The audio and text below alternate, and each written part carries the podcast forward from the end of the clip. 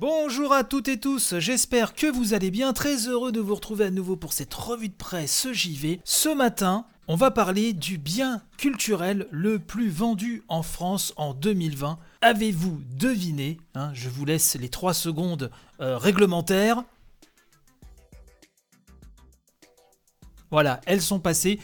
Eh ben c'est Animal Crossing, oui, on va reparler d'Animal Crossing qui n'en finit pas euh, bah, de faire des siennes, hein, puisque non content d'être le deuxième jeu le plus vendu de la Switch, un seul Mario Kart 8 Deluxe est au-dessus et il ne va pas tarder, je pense, à se faire détrôner, en tout cas dans, quelques mois. On en a parlé hein, plein de fois dans l'émission, mais là, euh, c'est un papier du Figaro, hein, euh, signé Chloé Wattier, qui parle donc beaucoup de jeux vidéo au sein de la rédaction du Figaro, et Animal Crossing, oui, sur Switch, hein, l'épisode New Horizons. On en parle beaucoup dans le dernier Family Pack, hein, d'ailleurs, euh, Axel mon fiston en est dingue, euh, Madame Maman Natacha est aussi dessus en ce moment.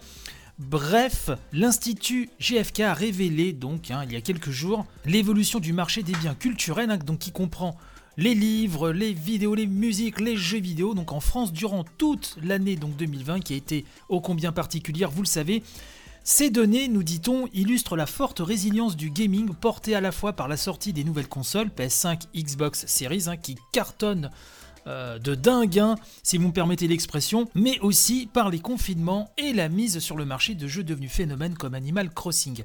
Animal Crossing est ainsi, euh, nous dit Chloé Wattier, le bien culturel qui s'est le mieux vendu en France cette année avec plus d'un million d'unités écoulées dans le commerce. Il faut ajouter à ce chiffre les achats euh, dits digitaux. Hein. Moi je préfère le terme dématérialisé. Sur le Nintendo eShop, une donnée que ne communique pas euh, Nintendo d'ailleurs. Hein.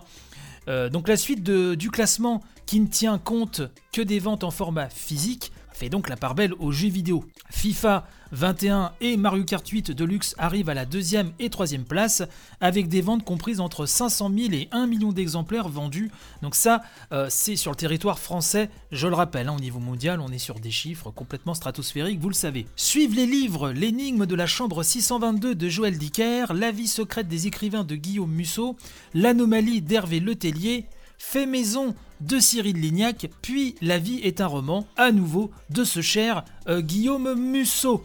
Le jeu Assassin's Creed euh, Valhalla se place 9ème, suivi par le DVD de La Reine des Neiges 2 et le jeu The Last of Us 2 et Super Mario 3D All-Star, sachant que ce dernier était sorti comme assez tardivement euh, sur l'année. Alors on nous dit qu'il faudra attendre quand même début mars hein, pour connaître le classement définitif des jeux vidéo les plus vendus en France en 2020, avec des chiffres précis. Mais le CEL, hein, le syndicat des éditeurs de jeux vidéo, présentera à cette occasion justement euh, l'ensemble des chiffres du marché du gaming en tenant compte des achats au format physique et digital. L'étude de euh, GFK donne toutefois un avant-goût des grandes tendances. Hein. Ainsi, nous dit-on, les achats de jeux en boîte ont baissé de 4% en 2020, une année marquée par la fermeture effectivement des magasins et des rayons spécialisés en novembre, un mois crucial hein, dans ce secteur. A titre de comparaison, nous dit-on, le marché du DVD Blu-ray s'est effondré de 27% et celui du CD de 20%.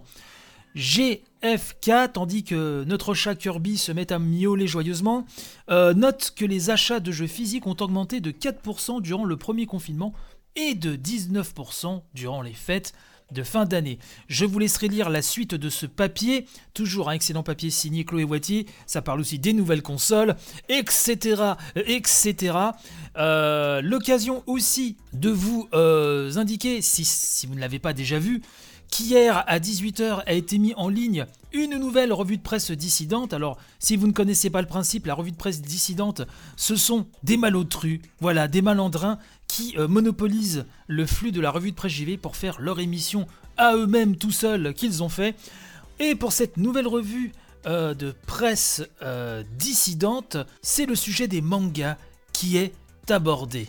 Oui, Lina Nounette, Natacha, euh, mon épousée, Mopral, alias le maître des clés, et euh, Barjack qui hoste ce podcast, et je dois le dire de manière assez excellente, hein, je te félicite encore Barjack, parce que euh, vraiment on dirait que tu as fait ça toute ta vie. Donc toute cette joyeuse troupe vous parle de manga, comment ils ont découvert ce fabuleux média, les titres qu'ils conseillent, leurs préférés. Bref, euh, quasiment deux heures de discussion autour de la bande dessinée japonaise. Et euh, en tout cas, je me suis régalé.